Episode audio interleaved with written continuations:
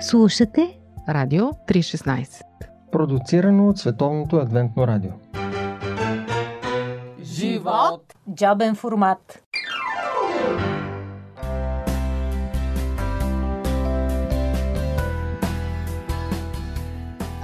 Скъпи приятели, в джобен формат, освен историите тук и сега, вашите истории, искаме да имаме истории, които да съхраняват паметта, защото времето отминава и понякога изобщо не можем да направим мост към миналото. Например, времето на комунизма и как е оцелявала вярата, а отделният човек, личността, както и църквата като цяло, нещо, което младите поколения нямат никаква идея за онова време и изобщо не могат да разберат. Затова наш гост днес е Агоп Тахмисян, а повода за този разговор е новия филм на Hope Channel и Петя Накова «Докато имаме сърца».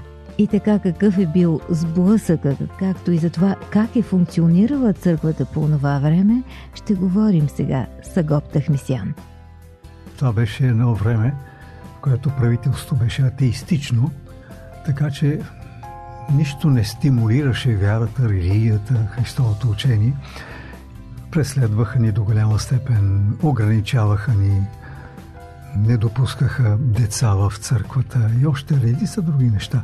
Не сме били забранени. Не, не бяхме забранени, ние бяхме толерирани. Те така ни казваха от Комитета по религиозните Ама как въпроси. толерирани? Толерирани. Е, толерирани с много ограничения. Има един апарат, който със своята черна сянка Да, е пълзял да. по стените на църквата. потискаше. Държавна сигурност. Да, Може да. ли да разкажеш какъв беше този апарат и как се намесваше? Защото много от младите хора нямат никаква представа и изобщо не могат да схванат каква е била логиката на времето и сблъсъка. Да. Ами, казваха ни, че не трябва да посещаваме семействата на нашите хора, чуждите семейства, изобщо ограничаваха. Не бива цялата да общувате. Вие Не си бива, вярвайте да, това, да, което е във вашите си, глави. да. Това е вашата свобода. Да. Тя е, се ограничава до вашата глава. Точно така беше.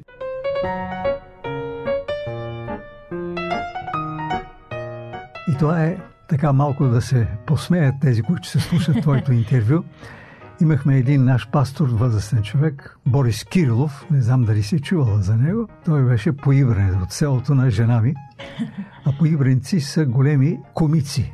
О, И Борис Кирилов от Варна, във Варна, ние с Кумарко бяхме негови помощници като млади проповедници, но той трябваше да обслужва и Шумен, църква Шумен и Шумен го викат в общината. И кмета там му казва, вие още малко и ще изчезнете. Борис Кирилов казва, ми да, ние сме около 3000 души, тази година сме намаляли с един човек, след 3000 години ще изчезнем. прав си, че поибринци Да. са комици. Да, комити са, да.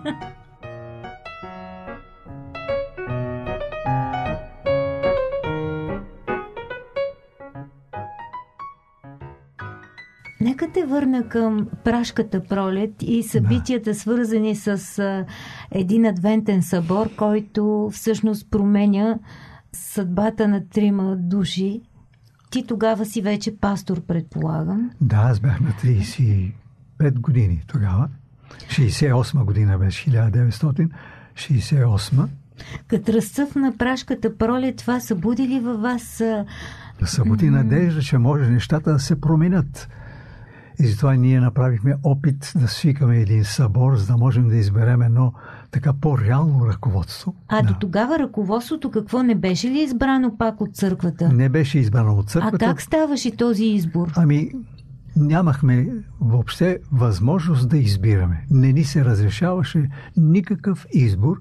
Ние трябваше само да одобрим онези, които са посочени от Комитета по религиозните въпроси. А те как комуникираха? Не, те просто комуникираха с старото ръководство, с някои представители на това старо ръководство. Които са били като вербувани или, или просто... Е, много силно ще бъде казано да бъдат вербувани, но хора, които бяха готови да сътрудничат на комитета. Имаха отношение. Имаха да. отношение. И чрез тях те съобщават кои да. трябва да бъдат. Кои трябва да бъдат новото ръководство. А всъщност те са избирали хора, които са удобни за тяхната удобни комуникация. Хора, които са удобни, тези хора са викани и с тях е говорено.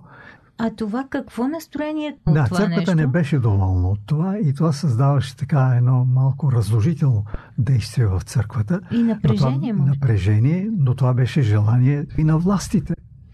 Даже един от комитета казваше, абе ние ще съкрушим това ваше вътрешно единство. Раздели и владей. Раздели, но не можаха да го съкрушат, защото ние имахме много здрави семейства в църквата. Тогава как се развиха тези събития с събора 68 година? Събора 68 година, тогава доктор Георгиев, Димитър Киров и Найден Ганчев, Найден Ганчев тримата действаха в комитета да ни се разреши събор. Имаше като че и някакви малки изгледи да ни се разреши и ние успяхме да използваме това положение и се събрахме, но след това ги повикаха и казаха, че нямаме право да, да се даваме. Но ние решихме, че ще трябва да продължим сега, като са дошли делегатите от толкова далеч, да ги връщаме назад, няма да бъде хубаво. А вие се бяхте събрали в София? Бяхме събрали в София. С делегати, представители делегати, от всички представители църкви. От всички църкви. И авангарда на цялото това Да, нещо са точно тези така. трима души. Тези Единият трима е души. пастор а, Димитър другите, Киров, да, а другите двама са миряни. Найден Ганчев Найден лютиер Ганчев и доктор и Георгиев доктор миряни. Иван Георгиев заболекар. Да, заболяга. Да. Как се развиха събитията тогава? Те всъщност са имали доверието и са изразявали гласа на църквата. Да. От друга страна, той комитет налага друго ръководство. Ръководство, да. И става конфликт. Тогава ние гласувахме какво да направим и надделяха гласовете, че ние трябва да си свършим работа. Като сме се събрали, Тоест да изберете свое си ръководство. наши ръководство изберем, да. И действително ние избрахме наше ръководство. И започнахме да заседаваме. Кратко време ние заседавахме и тогава бяха повикани тези тримата, В, нали, които бяха комитета. посредниците да, в комитета и бяха интернирани. В... А, просто така. Точно така, защото те бяха фактически контактната група и най-активните. Е, единият от тях е пастор. Той по принцип, когато по това време станеш пастор, си слагаш главата в Да, турбата да, и ти си за каузата. се, да. Но другите хора, те са с хубави професии, С имат си професии, живот. да. Всички са били а, жители на София, и Да, Да, Жители на София, но те бяха много твърди и здрави християни, здрави адвентисти и милееха за църквата, обичаха църквата. Къде ги изселват? Какво се случва? Ами, тримата ги изселиха в а, северо България, именно в три различни доброджански села. С турско население. С турско Даже, население. Може би повечето хора и до днес не говорят там български. Да, да, точно така.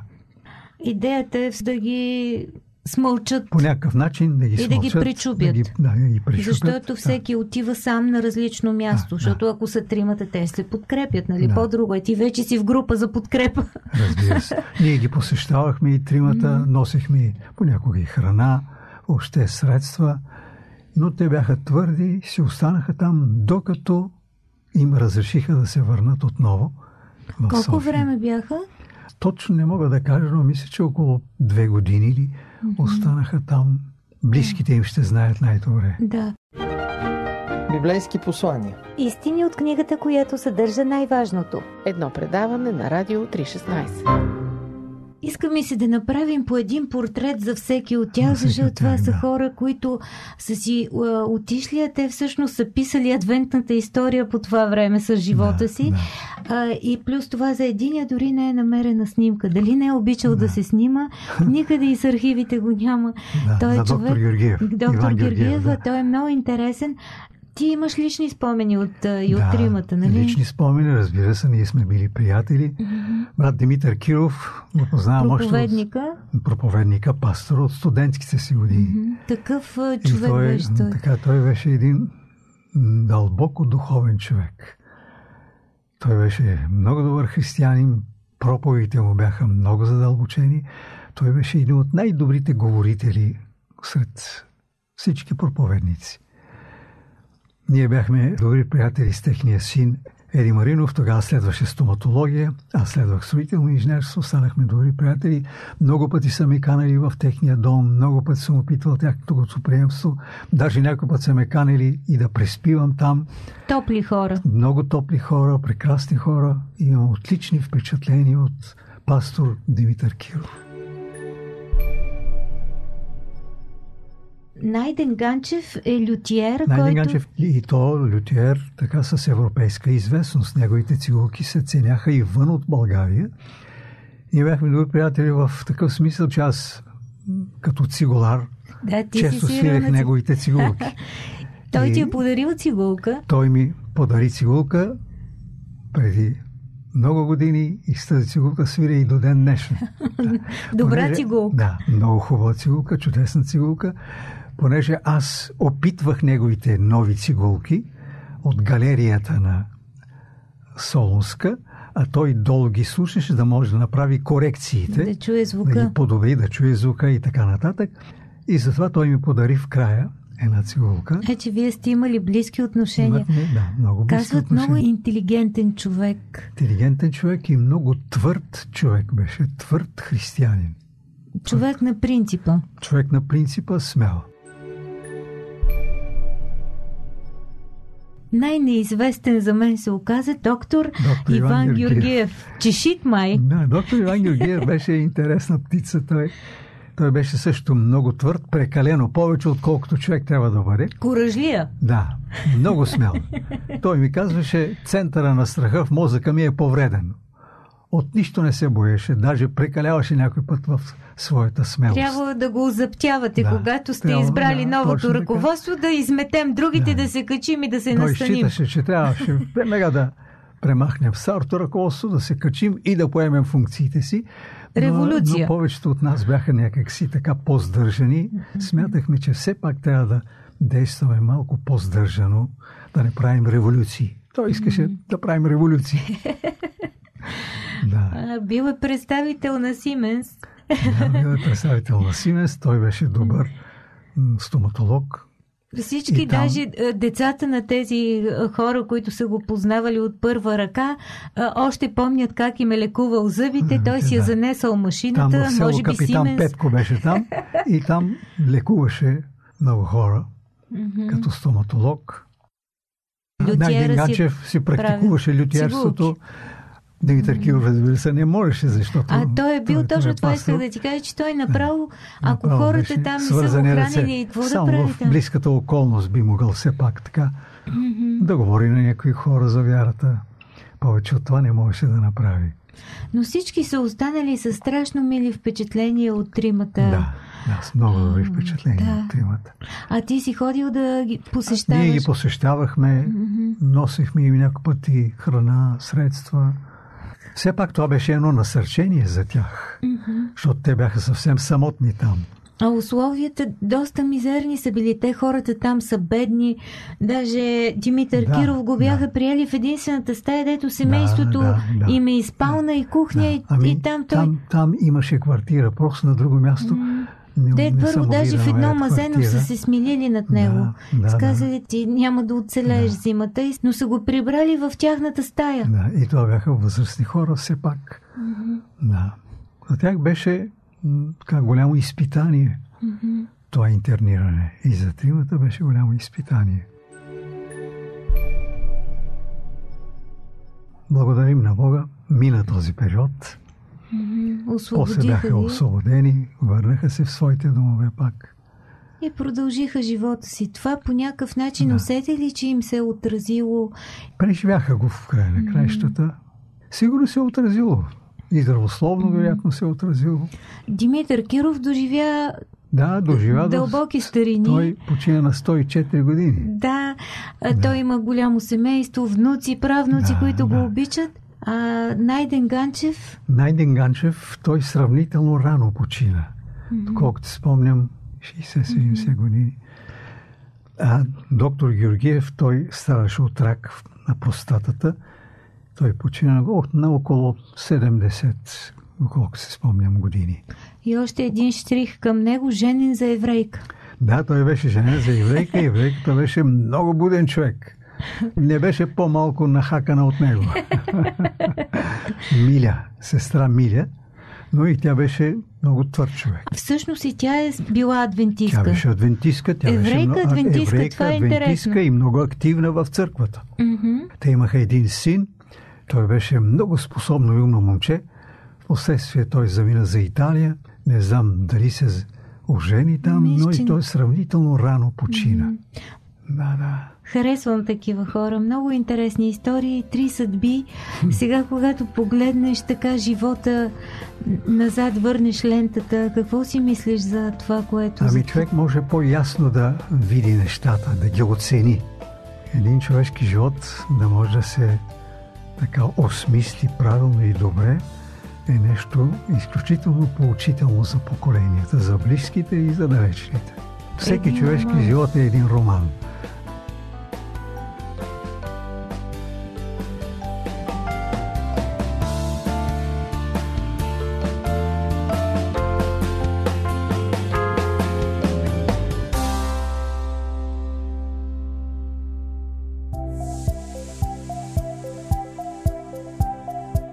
Слушате Радио 316. Продуцирано от Световното адвентно радио. сайт 3-16.bg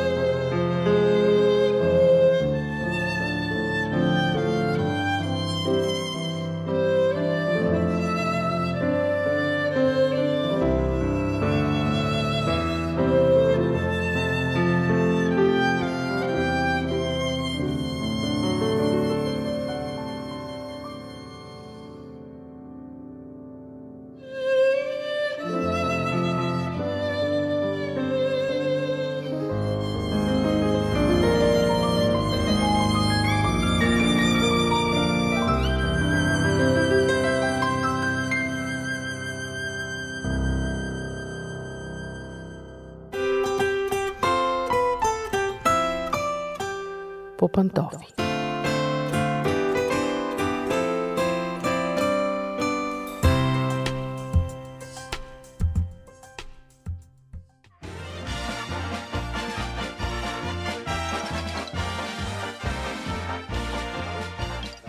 Здравейте, скъпи приятели! Вие слушате предаването по пантофи на Радио 316 Аз съм Мира.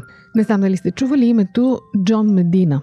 Той е американски микробиолог с много силен интерес към генетиката и психичните разстройства, основател на института Таларис в Сиатъл. Неговият първоначален интерес е начините по които бебетата обработват информация на молекулярно, клетъчно и поведенческо ниво.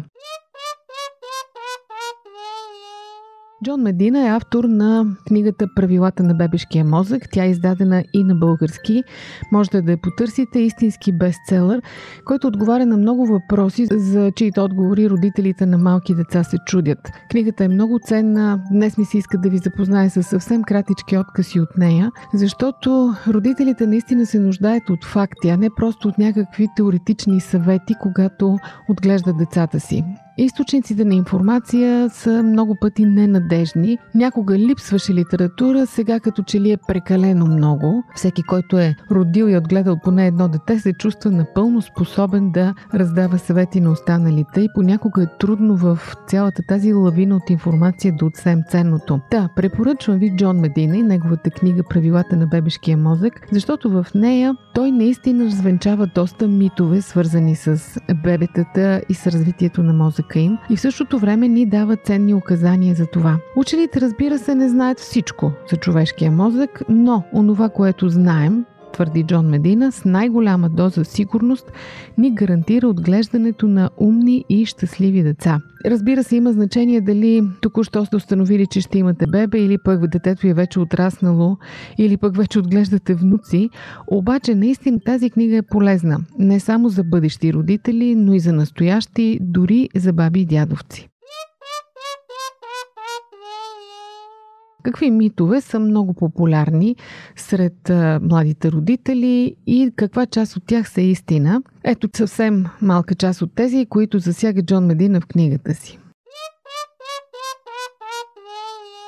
Мит номер едно. Ако пускате Моцарт на все още нероденото си бебе, то ще има един ден високи оценки по математика. Каква е истината? Бебето наистина запомня мелодиите още в отробата и не само мелодиите, но и много други неща, които чува, опитва, усеща, докато е още в майка си. Затова е важно от майката да бъде спокойна, да изпитва хубави емоции, да се храни с добра храна, да слуша хубава музика и така нататък. Обаче, казва Джон Медина, ако искате детето ви един ден да се справя добре по математика, тогава насочете усилията си към изграждане на неговия емоционален самоконтрол в ранните му години. Това е много по-важно за математиката. Какво да кажем за Дискусии по Радио 316. Вие слушате Радио 316. Продуцирано от Световното адвентно радио.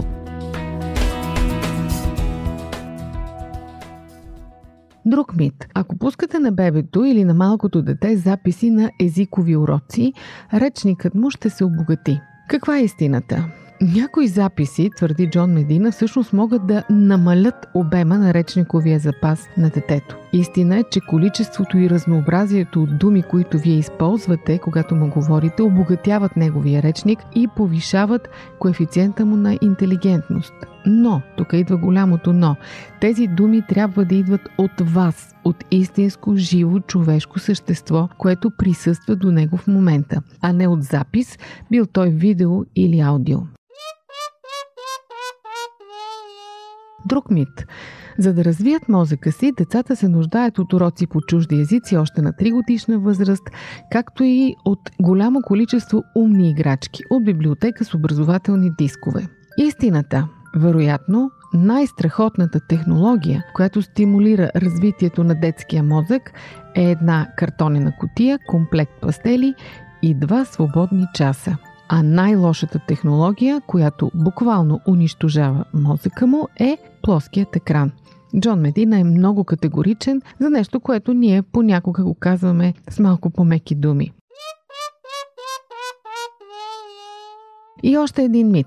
Ако постоянно казвате на децата си, че са умни, това стимулира тяхната самоувереност. И е вярно, и не е вярно. От една страна те развиват самоувереност, обаче от друга желанието им да работят върху проблеми, които са предизвикателство за тях да се справят с трудности, намалява. А ако искате детето ви наистина да постигне успехи един ден, го хвалете не за това колко е умно, а го хвалете за положени от него усилия. И накрая още един мит. Децата сами откриват пътя към щастието си, няма нужда да бъдат направлявани. Ето какъв е коментарът на Джон Медина в неговата книга. Най-важният индикатор, който прогнозира степента на щастие е това дали детето има приятели. Как се сприятеляваме и поддържаме този тип отношения. Благодарение на умението си да участваме адекватно в невербална комуникация. Това умение се подобрява с 50%, когато се учим да свирим на музикален инструмент. Ето ви изненада. Писането на съобщения по телефон може напълно да разруши това умение. Правени са доста изследвания по този въпрос и те постоянно се публикуват в уважавани научни изписания. Разбира се, обикновените родители няма как да попаднат на всички тези резултати от тези изследвания, защото малко за родителите, които четат професионални списания по психология.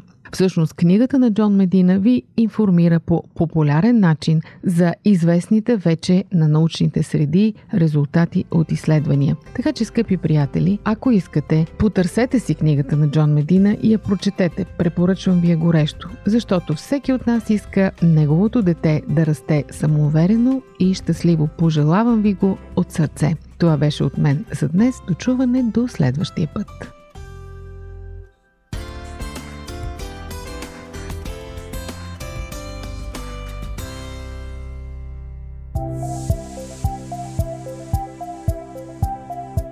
Радио 316. Продуцирано от Световното адвентно радио. Сайт 3-16.bg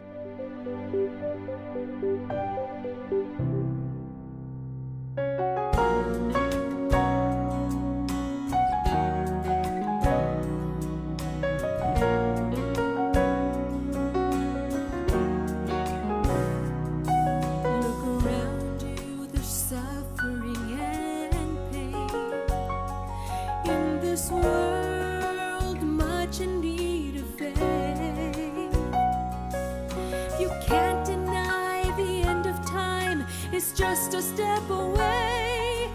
There's much to do,